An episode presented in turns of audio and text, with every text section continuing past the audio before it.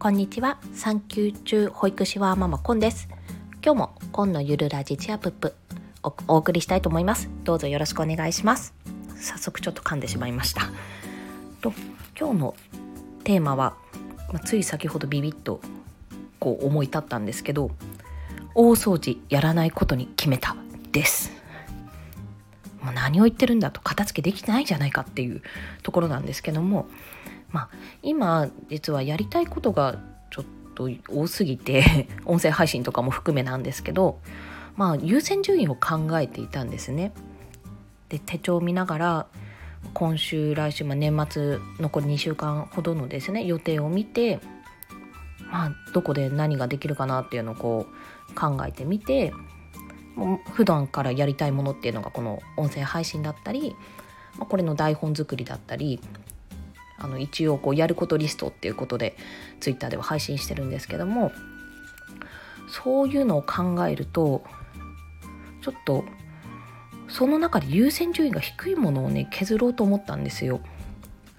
で削ろうと思った矢先に上がったのが年末の大掃除 っていうことでした。で片付けができない私がですね大掃除を手放すっていう理由が、ま、単なる甘えではないと言い切りたいのでちょっとそこら辺を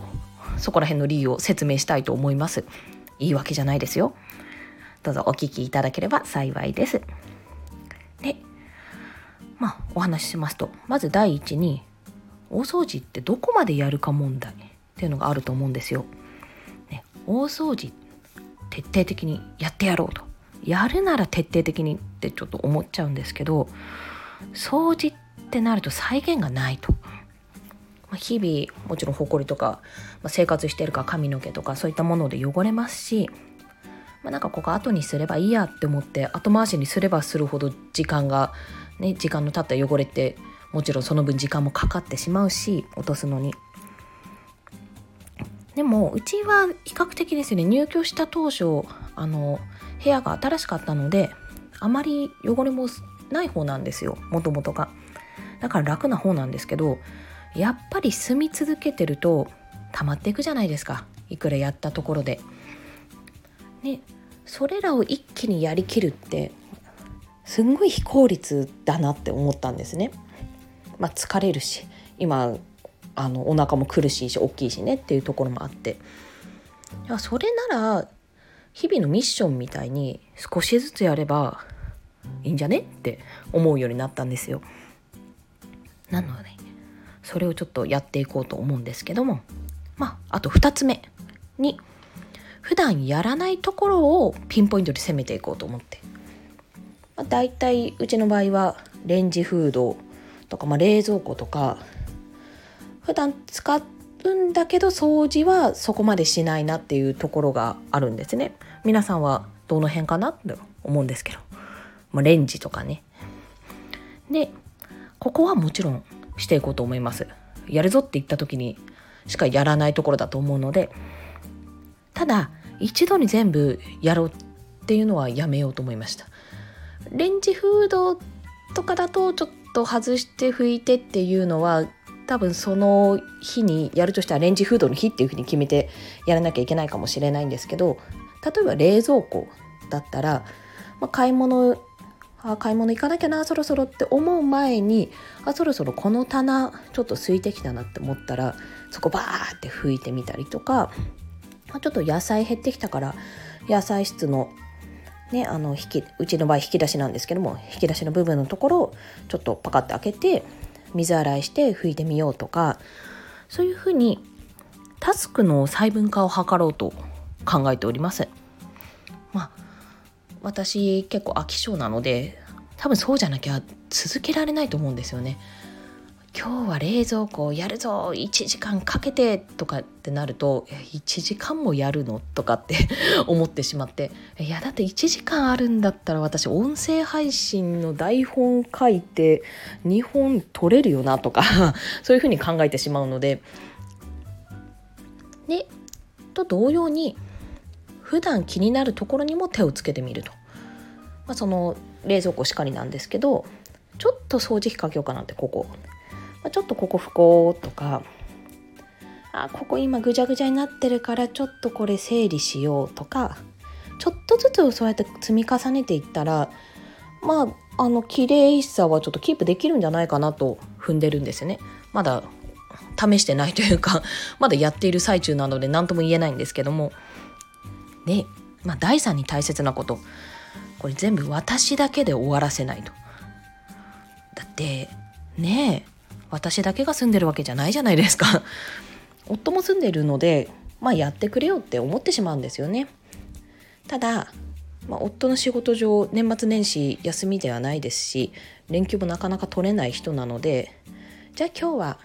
今日の休みっていうか今度の休みはお掃除しようねってなると、まあ、体は疲れてるから休みたいのに掃除会っていうふうにモチベーション下がっちゃうと思うんですよ。なのでまあ、おそらく細分化したものであれば、まあ、日々のちょっと5分程度のことだったら事前に言えばやってくれるような気がするんですよね。なので、まあ、例えばちょっと今今度、まあ、来週の火曜日にあの燃えるゴミの時にこれ捨てようと思うからいらないのあったらちょっと何日までにまとめといてとか。あちょっとごめん。あのそこ今汚れてるの気づいたからちょっとこれで拭いといてとか。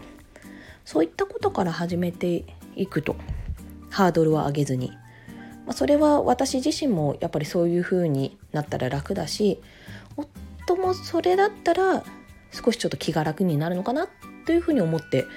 これはちょっとこれからやっていこうと思うことです。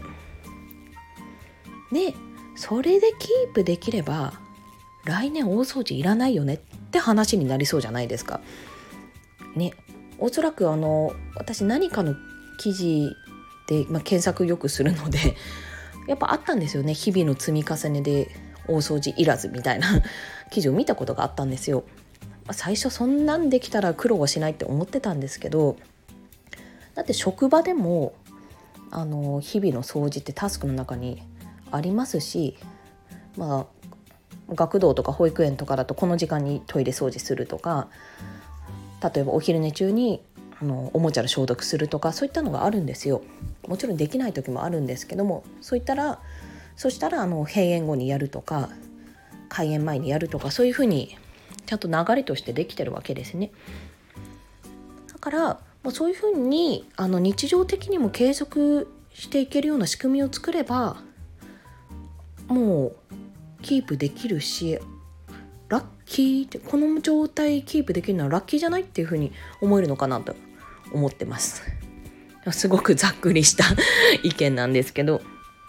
であそういえばこれって前 Voicy で勝間さんがおっしゃってた未来の自分への投資に当てはまるのかなって。えこれつながってるんじゃないってちょっと思うとなんかワクワクするんですよね。あこういうことかって思って。ままだあのその結果が未来の自分がちょっと見えてないので結果が見えてないのでまだここでできたよとは言えないんですけどもなんかそんな風にちょっとこうしたらもうちょっと楽になるんじゃないかなっていう未来の自分を想像しながらワクワクしながらやっていこうと思います。一気に喋ってしまってもう声がだんだんカスカスになってきちゃったんですけどもうまく伝わったでしょうか？とりあえず今回は大掃除をしない。今年の年末やりたいことをちょっと優先してやらせていただこうと思います。もちろん小さな掃除は少しずつあとレンジフードと冷蔵庫ですねはやっていこうと思います。それでは今日も今のゆるラジチアップ聞いてくださりありがとうございます。コンでした。ではまた。